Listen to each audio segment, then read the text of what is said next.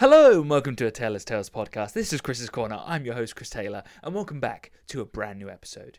This week, I'll be talking about a host, a range of things. It's going to be a wild, bumpy ride, people, so believe me, be on me. It's been a week. I took a week off just to relax. I will talk about why I took a week off uh, off podcasting past episode 100. Big landstone milestone for me, uh, and for for the podcast to be getting over that big one double zero. Uh, for me personally, having that consistency in life is everything. I know a lot of people who, who've talked to me about fitness. Uh, one of the first things I say, success is consistency. Success is consistency in everything. I've noticed this now in life. Like, if you're not a consistent person, if you find yourself being someone who is highest of highs, lowest of lows, in out in out in out in out that will be probably one of the first things you're going to have to fix one of the first things that i did was that i just found things that you hear successful people do and you just implement them into your lifestyle reading books you hear this all the time a lot of people i hear oh i just can't concentrate on reading a book some things you know are good for you, but you don't really want to do, like eating good food and f- finding the way that works for you. The experience along the way is consistency. And I, I, I put the podcast down to consistency as well. But that's not uh, the first thing I wanted to talk about. Let's talk about the Rings of Power, Lord of the Rings, the Rings of Power, Amazon series uh, that has just come out. I want to get my thoughts out while they're snappy. First of all, I want to talk about how the series itself was perceived before it was even released. So basically, Amazon are putting all their money, they're putting all their chips on this. They're put, they're placing them. Obviously, they're a big company, so they can afford to be able to put this amount of money into a project. However, what they've said, what they basically said, is put themselves up for a fall a little bit in somewhere or another by releasing the amount of money they invested in this project. I would not have done that personally. Uh, because the public will have a higher expectation for the quality of the writing of the show itself.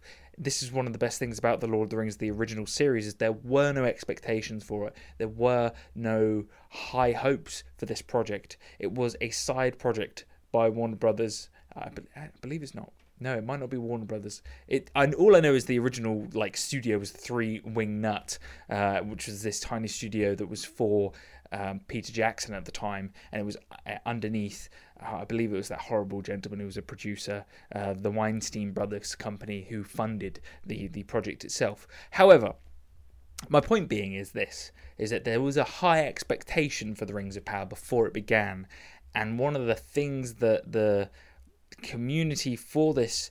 Uh, what I would call the Lord of the Rings community is they've got uh, a bit of a stickler for detail They've got a little bit of a stickler for detail, and uh, to be fair to them, Tolkien has written enough content for us all to be able to get through in a lifetime or so. There is enough books and stuff on the Lord of the Rings. I shouldn't say the Lord of the Rings. I should call it really what it is the Tolkien universe of the Lord of the Rings. Uh, but Middle Earth, let's call it Middle Earth. The idea of Rings of Power is it's based before both The Hobbit and Lord of the Rings. The idea of the show is that it's going to be taking in uh, Silmarillion stories as well as other stories that Amazon are going to be utilizing throughout the show. However, what they have been talking about recently is taking the piss a little bit with the, the details, uh, and people are picking this up on the trailer and other uh, content before it's being released. A lot of the diversity that was being placed within the film seems to be sort of pushing towards how should we say, a leftist mindset and trying to gain a certain type of person to be able to watch the show just because of certain being certain people's gender or certain people's race being within the show. I think you need to push that out of your mind before you watch the show. I think actually the pre-show criticisms are immediately erased once you watch it.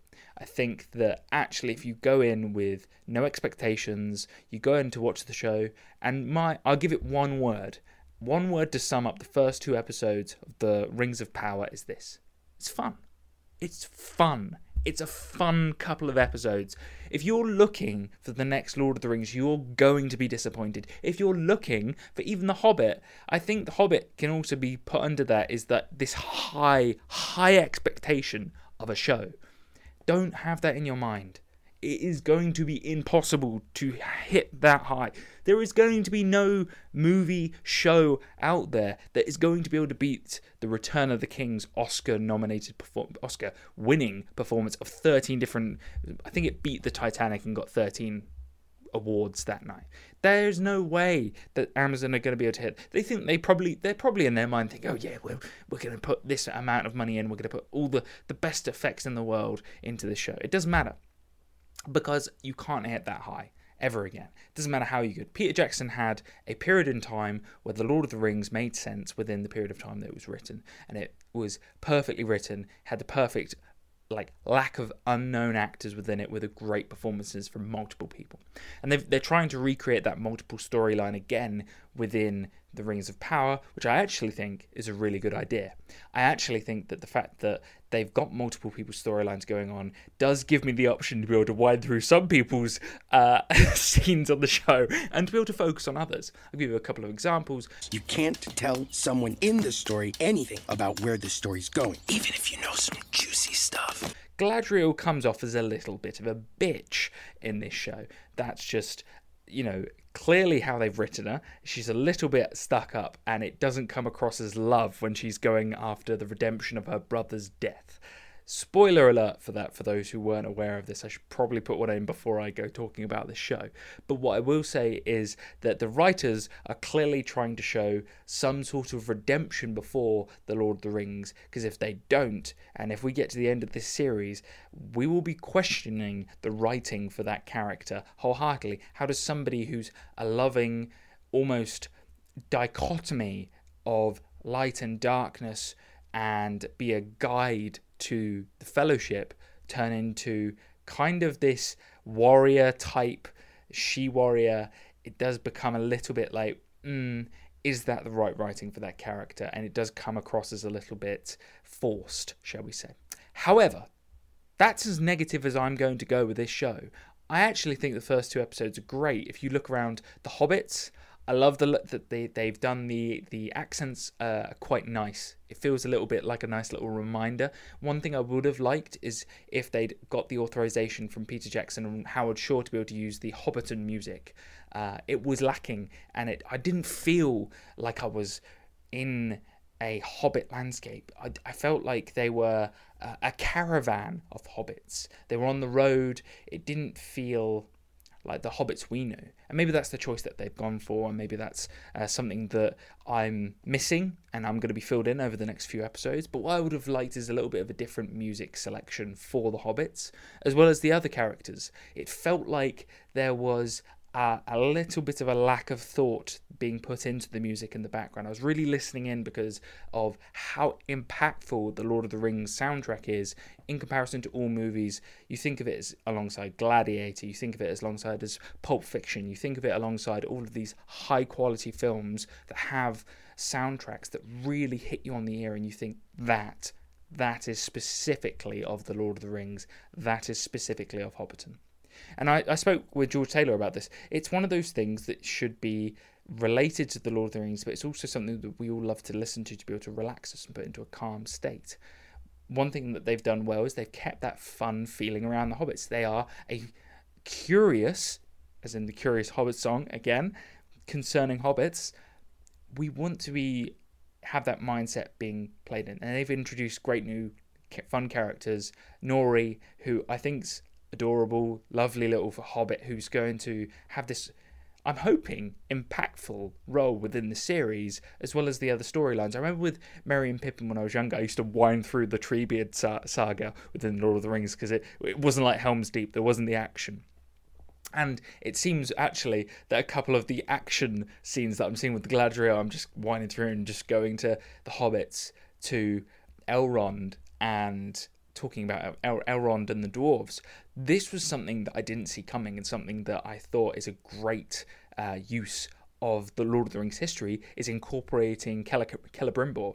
Here, if you haven't played the Lord of the Rings Shadow of Mordor games, you'll missed out a little bit in Lord of the Rings lore in the sense that there's some fantastic uh, characters and use of Celebrimbor in there to be able to show the forging of the Rings of Power and how we can see a really interesting side to what can be done when the forger of the ring creates a counterpart ring. And I really am intrigued to see where Amazon take his character, what his role is, because they talk about, spoiler alert here as well, creating a new forge within the home of the Forge Masters. Uh, I can't remember the name of the Forge city off the top of my head. Uh, I know that Lin- Lindon is the home of the High Elves, but uh, I can't remember the Forge Master's name. I think it began with E. L. Eldon or something along those lines. But nonetheless, that's not important. The importance is the utilization of Elrond, who I think the actor's really good for the part, by the way. This guy, he's done a lot of acting before. I've seen him in smaller parts. This is a great role for him. I think he really suits it. He comes off as somebody who you want to root for throughout the show. And actually, it's intriguing to see how he's going to progress into Elrond. And this is what I'm really intrigued with. The characters that we do know from The Lord of the Rings and The Hobbit, how are they going to uh, transition these characters into either further seasons or further episodes to be able to see the growth? So we've got this starting point now where I don't think it's fair for everybody to be able to put out a Amazon are shitting on Tolkien's grave opinion, basically. I think that's not a good idea. I think we need to uh, move move a little bit forward with an open mind for this show and to be able to have the opportunity to say, right, let's put apart the stuff we thought about the show beforehand and actually, is it a good show? Is it fun? And I, I want you to focus in on that word because when I was watching the interaction between Elrond and Durin, I was like, yes, this is it. This is the equivalent of Gimli and Legolas in previous form. They've utilized that chemistry. They've found two new characters with a completely different storyline, with a really nice, wholesome way to be able to introduce two characters that we've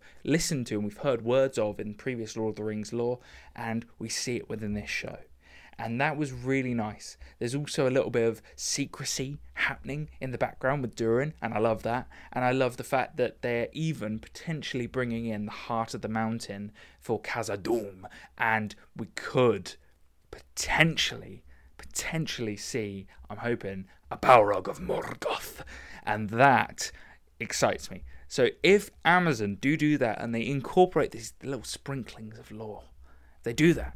It's truly uh, a, a fun ride we're going to be on. Really is. I, I genuinely have high hopes. Like the Obi Wan Obi Wan Kenobi series, they aced it. Right? Most Star Wars fans after that show watched it and they were so happy. I saw it on the internet. I was keeping tabs all over. It's not got as much negative feedback before it was released though. So this is the difference. What I have noticed is maybe because most of the Lord of the Rings fans are nerds, like hardcore nerds when it comes down to these sort of things, and this is myself included, when they see a female, strong female character being incorporated or some diversity, it seems to be a little bit uh, pushback on that. But let's not think about that too much. and Let's think about the fun storyline that you're going to play with. And I'm hopeful to see what happens. I'm also really intrigued to see where they take the story. Let's hope that they can develop these characters further and keep a fun, light-hearted vibe to the show, uh, as well as have a similar feeling towards the orcs as you did in, Ho- in The Hobbit, where they're not part of the story quite yet. They're hidden in the background. They're a little bit like Sauron, the mentioning of the name, the build up, and I hope that they utilize that build up, that mystery around the enemy, to be able to actually have a really good uh, battle scene and battle sequences that actually make sense and build the story even further. So that's enough on the Rings of Power let's state now they haven't taken a shot on Tolkien's grave. It is a good show so far, and I hope you enjoy as much as I. I had the first two episodes. I went in with thinking that oh no, what are they going to do? They're going to ruin one of my favorite universes, my favorite laws. They haven't. It's okay. Keep hopes up, guys, on that one. So, apart from that, what I do want to talk about, one of the reasons why I skipped last week's episode is because at the moment I am, and I may have mentioned this in previous podcast, is that I'm currently looking for an apartment at the moment, and it's turned out to be one of the most difficult, stressful things I've done in a while. Uh, they do say that house hunting and, and selling a house or, or, finding a house is one of the most stressful things you can do. I totally understand why now. I didn't realize how competitive the market is right now. Uh, you know, I'm lucky enough where my finances, because of this new role that I'm going to, uh, are pretty flexible and that I have a little bit of a range. But what I do find is that the ones that you do want, the really good ones, they get snapped up real quick. Thankfully, uh, I am, until I start this new role, I have been able to just zoom off to different viewings. Uh, one thing you don't think about when you live in the middle of nowhere and you have to travel elsewhere is the amount of time you're going to be using uh, traveling. So one of the things that I have been doing a lot recently, it's been I've been even more reading than I usually do. And when you are going to viewings, it's literally like 15 minutes. You'll travel for me for like three hours to a place, uh, and then you're there for 15 minutes. So I always incorporate some sort of visiting a gym, getting a haircut or something, or, or, or going out for a meal to incorporate to make some sort of day out of it. Uh, I don't know how people normally do it if they're in the middle of nowhere and they're trying to do a job at the same time, which is what I'm going to have to do starting from next week. Uh, and if this viewing that I've got up and coming doesn't work out and I don't find a place uh, pretty ASAP, uh, it could become even more difficult than it already is because I haven't been working and I haven't had to uh, book days off and stuff uh, stuff along those lines. But house hunting, uh, I think it's going to get worse in terms of not for me personally, but for for the market in general. The housing market went down for the first time in ten years recently, uh, and the rent hasn't quite adapted to the lower demand in houses for buying, and so there's a higher demand in rentals. I think I've spoken to a few estate agents. That seems to be their their general idea. But what do they really know? Let's be honest. Like, I'm kidding. I'm kidding. Um, it is good to be able to detect whether there's a bubble or not in the market. I think there's multiple bubbles. Uh, and one of those things at the moment is that when are they going to burst? I think it's a ticking time bomb and it's going to be biblical when it pops. Uh, I think one thing I have realized since speaking to a few estate agents is the valuation of certain properties over certain places. Uh, I got I recently had a few valuations from friends from where I used to live, and these like semi-detached three-bedroom houses worth four hundred and fifty thousand pounds. If that doesn't say to you overvaluation, I don't know what will. Like this is like it, it, when I heard that, I was like, oh my god, the market is going to die. Like this is such an overvaluation of assets I haven't seen in my lifetime. Like genuinely, I the, last time there was this sort of overvaluation, I was 12 years old. Like it's, it's just not possible. Anyway, I, I digress. I shouldn't be going off on, on a rant there and and destroying the and saying the economy's going to fall apart. The sky's falling. Run for your lives, everyone! Run for cover. The sky is falling. Um, no, that's not what I'm here to do. Just make sure you got your ark and. Uh, make sure you're financially literate, which is what I wanted to talk to as well. That's something that I have been focusing on recently. Something that I have been really thinking about is that I haven't ever been taught how to read a balance sheet or had to be able to understand cash flow sheets or to be able to understand uh, an expenditure and income sheet uh, until recently. And so it's been really intriguing for me to be able to start the basics, understand what's an asset, what's a liability, understanding when I get income, it's from an employer normally. That's like how I've, from for the majority of my life, I've received income mostly either through portfolio income or through, well, I should say, like 10% portfolio income, and then 90% from an employer. And what you realize is that that's actually really risky because you haven't allowed yourself to be able to find new ways of building up your your income from multiple sources. And therefore if one of the if that source your only source goes that's it. And it's i it's made me really think about how we teach people in education. Uh, rich dad poor dad again I, I go on about this book but i've been reading multiple of his books to be able to get a really good in, in, in, insight as well. But I haven't just been reading his series, I've been reading uh, Financial Accounting for Dummies, uh, just because it's a good way of getting basics and understanding. And then I've been reading. Uh, my next door, yeah, the millionaire next door is a good way to be able to get a good percentage of the, I wouldn't say the highest level of of millionaire, but they're millionaires, uh, and how they've managed to be able to get to that place in the first place. And actually, if you want to be within the the 1 million to 10 million mark, which for majority of people they do want to be in that mark, it's actually they make it out sound a lot simpler than it you'd think in your head of how you got there. Uh, and a lot of it has to do with the standard of living and how most people overspend. Uh, one of the most interesting things I read in the book was that uh, the majority of the millionaires don't have liabilities such as flashy cars, flashy Rolexes, uh, you know, massive houses. They live within their means. And that to me is really, really interesting because the first thing that we're taught growing up is that, oh, footballers, they've got Lamborghinis, they've got big houses, they've got flashy watches, they've got really expensive clothes, all of these sports personalities. And actually, it's not financially intelligent. And it's it's really interesting now getting it from like this accounting like aspect uh, and I know a few few people I know who are accountants, so they're probably gonna, if they listen to this, gonna be like, "Chris, shut the fuck up! Like, please stop shitting on my on my job and my role. You're you're butchering this. Doesn't matter. I think getting a general basic idea of, of what you're doing is is the important part. Uh, and it, to me, it's really interesting uh, the side of analyzing how people become rich and who's actually rich in mindset and who's poor in mindset and will not probably keep their wealth. Uh, and there's a couple of footballers who have gone bankrupt, and there's a lot of people who've won the lottery and gone bankrupt because they've got the poor man's mindset and not the rich man's mindset. So it's it's fascinating stuff to me personally, and it's little adjustments here and there. And as I said in one of my previous podcasts, it's a learning game. It's just constant learning. I think one of the first things that I realized when I a couple of years ago, probably in 2019, 2018, I had a realization that even if I finished university, the rest of my life I would continuously have to learn. There would be no end to my learning.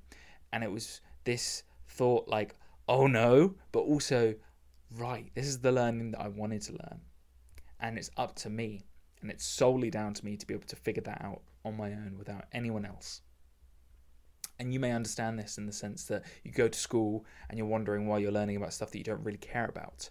And I do think that this is this old fashioned mindset of how we are educated and how we can educate the masses. I don't think the system that we have at the moment is the correct system for the majority of people. I think that it does say a lot when you look at the overall rich and highly wealthy people aren't normally the people who are getting A's and A stars. If you look at the top 1%, a lot of them are college dropouts. Not to say that you shouldn't get college ed- educated, that's not what I'm saying. I'm saying that it's very interesting to see that it isn't a necessarily correlation between being highly educated in school to meaning success. So I do want to research this further on my own, so I will continue to be progressing my own financial literacy as well as my own education, uh, doing more languages, more reading, more writing, being able to understand my thought process a little bit better, but also trying to criticize myself, understand where my flaws are. One of the things that I spoke about recently uh, with, with George was like the amount of times I was saying like in that conversation, and it's it's, it's a pause word that I'm trying to remove completely from my, my brain, but it does happen when I'm talking to other people. It seems to be a, a when I'm talking with someone else, I don't do what I'm doing now, where I have this streamline thought process. There is no need for me to be able to think of what's coming next, what's coming next, what's coming next. It is just here's what's going on. And I don't think that some conversations uh, I have found where it's easier for me to be able to think things through, and there's others that we're just fast. That's how it goes. And sometimes you're just having fun. Sometimes you're literally just so in the conversation, so linked in, so laughing. Like that's one of the things that I love talking to my friends is that I know I'm gonna have a laugh. I'm gonna have a laugh, and it's gonna be me like the guy from Good Will Hunting sat there, sat in the chair backwards.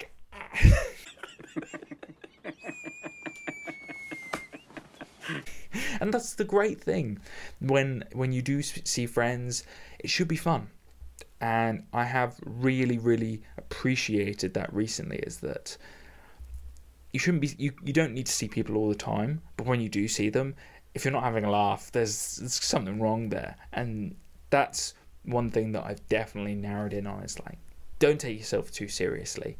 Make sure that your friends are checking you. One of my close friends uh, recently said, Chris, have you checked the audio for the podcast recently, and I, being solely focused on the YouTube side of things recently, did not. And I realized that the Zoom, uh, like the Zoom call audio recording for the podcast was a little bit off. And it's off. Um, compared to when I'm recording on this microphone for Audacity, for instance. And so there's this annoying little echo uh, that kind of ruins the listening for the MP3 file. And people who are close friends who, who can give you the reality. So, big shout out to Jordan Green for that. If he's listening, big up, my friend. Because uh, true friends also be, can tell you the truth about something. They don't just let you fall into a trap and allow you to fall even further down into the abyss of your own mistakes. um, but nonetheless, uh, I will fix that. What I have found is that if I try and match the audio, there's an option in my editor that will allow me to match the audio throughout the, the podcast. So I shall be focusing on that next time I do a either edit with a uh, imaginary guest, what you know, those side of things where I'm doing clips. And I will also be doing that when I have another guest on. Hopefully, uh, when I've moved out and into a new apartment, new studio, all of these things, I shall have the opportunity to have more people in person, and we will be not having these technical issues. And that will be down to me to be able to purchase some higher quality audio equipment from there. So that's that's fun times ahead. I'm really excited. I think the podcast is really going to develop over the next couple of years because I will be able to put a lot of time in, on the weekends on it, but also uh, I'll be able to focus on improving it for content quality, for sound quality, but also for the topics that we tackle. Because I've done 100 episodes now, and I feel like I've tackled only the, the surface of the giant iceberg that could be this podcast and there's so many other things to talk about. There's always an evolution of what is happening in life. You know, the world's currently in economic recession right now, and my mind's constantly ticking about checking Bloomberg, checking Wall Street Journal every day. There's always something new going on. There's always something uh, obviously, a lot of it's focused on the negative, but for me personally, when I hear the, I feel fire sale, basically when I hear the economic crash. I'm jacked. I'm jacked to the tits! And I love that. It's music to my ears. Uh, a lot of people don't think that at all. They're thinking, oh god, my portfolio. But to me, it's like, ha ha I've already sold all of it. Um, no, that's not what I should be saying. But what I should be uh, advising is also be very aware that even though the media does present a very negative side of things, there's loads of positives you can find from things. Uh, I did find that in the pandemic, I was looking really tough, you know, really hard for for positive stuff. And in today's society, it seems like we haven't evolved from the pandemic and how the news style has been done, and that monkeypox anything negative, China, uh, Russia, anything's just blurted out, and, and, and it seems constant in, in turning people's minds to, to mush. And the reality is, if you go outside, which I do a lot, uh, is uh, that that's doesn't really matter. And the reality of the internet is that it is, as I've talked about in the, what it was like in COVID, is that you're in your own bubble.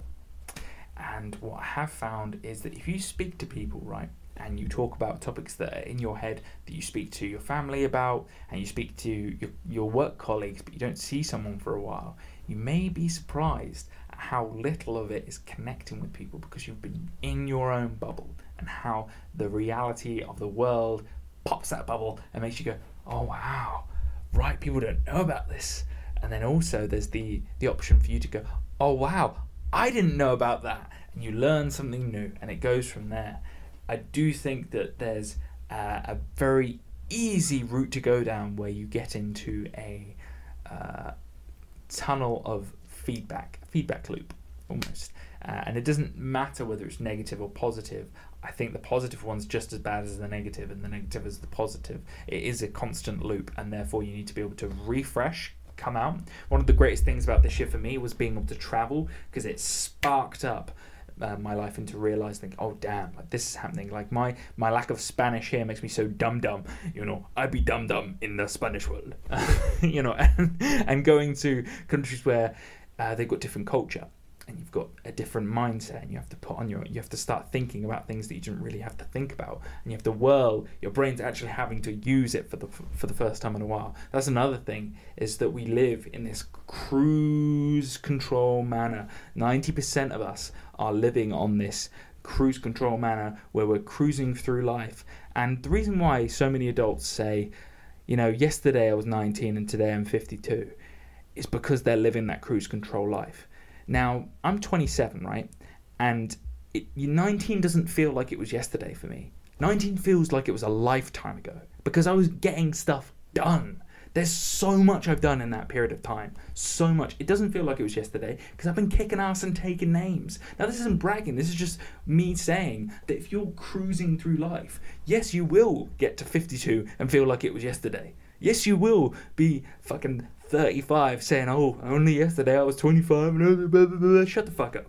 Here's the thing life moves fast, but if you don't stop around, look one around every once in a while, like Ferris Bueller says in the movie, you it will feel like it was only yesterday. And that's what I've noticed about people is that they're so glued into their same, same, same that it does go by fast. You know, for me as a kid, life went by fast because I was doing the same thing every day. I was going to school, school holidays, rinse, repeat, do that for, what is it, 18 years. Of course, that felt like it went by fast because you were doing the same thing and it was cruise control. But from 19 to 27, completely different story. Some years felt like they were la- that lasting at one minute from for like hour, well, one month felt like it was lasting for lifetimes.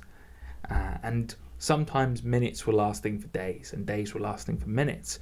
It's it's funny actually when I go traveling, there was there were those in between days where you don't have anything planned, right?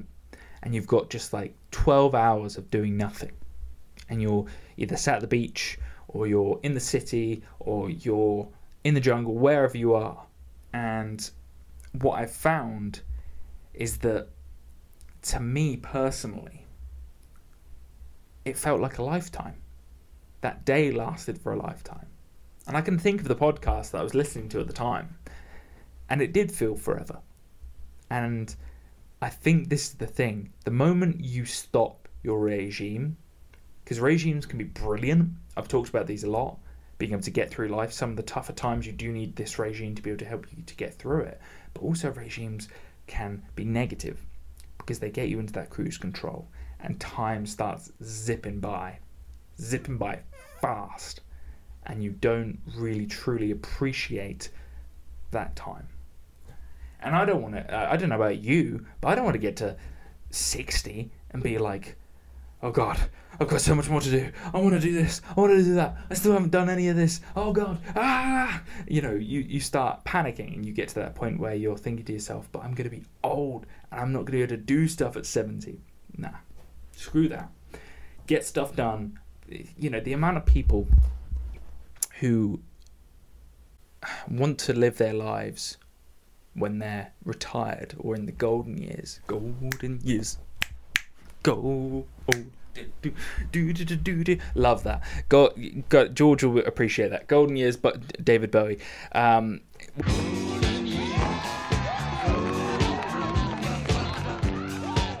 whenever that song gets played, it's a double-edged sword for me because it's number one, it's also, it's an awesome Knight's Tale reference, but it's also a reminder to you that people live in this mindset that the golden years of life are going to be you know the, the best years they're going to be the ones where you've got the money you've got the pension you don't have to work anymore blah blah blah blah blah, blah. if that's your mindset you're already dead already because a man without dreams or sorry a man or woman or person without dreams is dead already and if you don't have that aspiration to Go get them.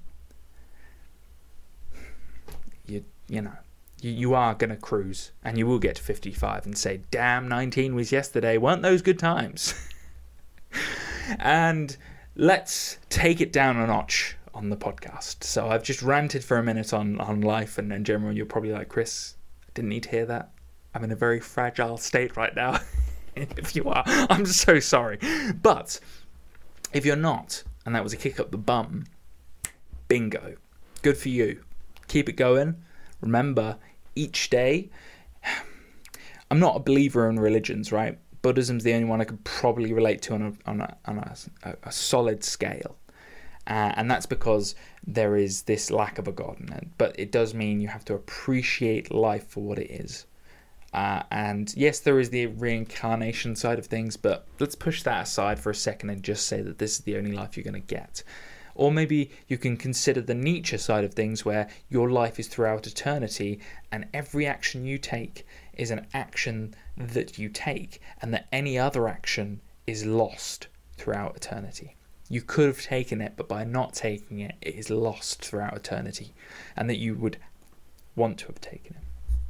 So I think there's this great saying, isn't there, that it's better to regret doing than to not to to regret doing than to regret not doing, because you can always look back and say, yeah, I did that thing, but at least I did it. If you haven't done it, you'll look back and say, damn, I wish I'd done it.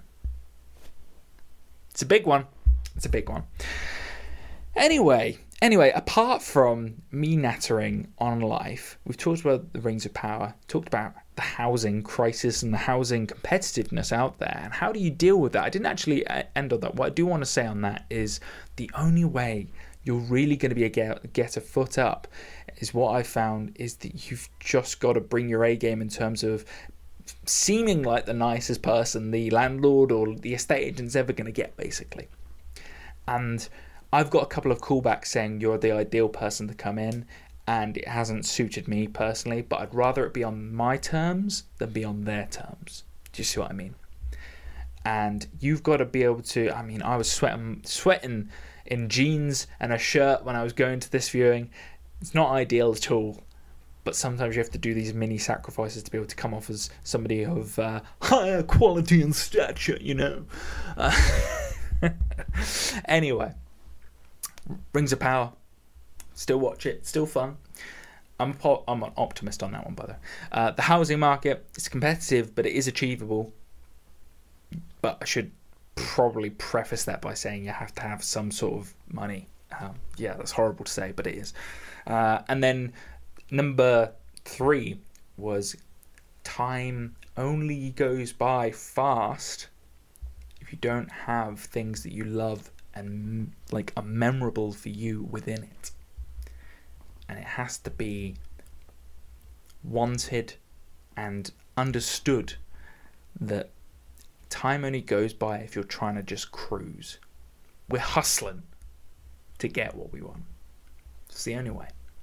Uh, one of the, my favorite things that I do every Sunday is I get to run and I get to post just a picture of that running picture because it reminds me consistently of how much I love doing what I, I do. There's literally no one cares, no one gives a fuck. That's fine. That's literally okay because for me, it's super meaningful. The words that I write are meaningful to me. It doesn't matter what other people think because it is up here. And that's super powerful because it allows you to continue.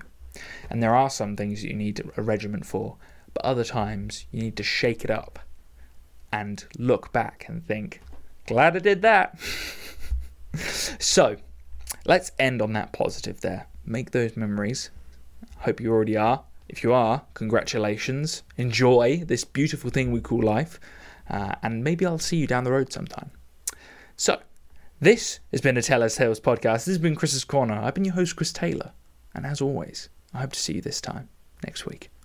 Bye now.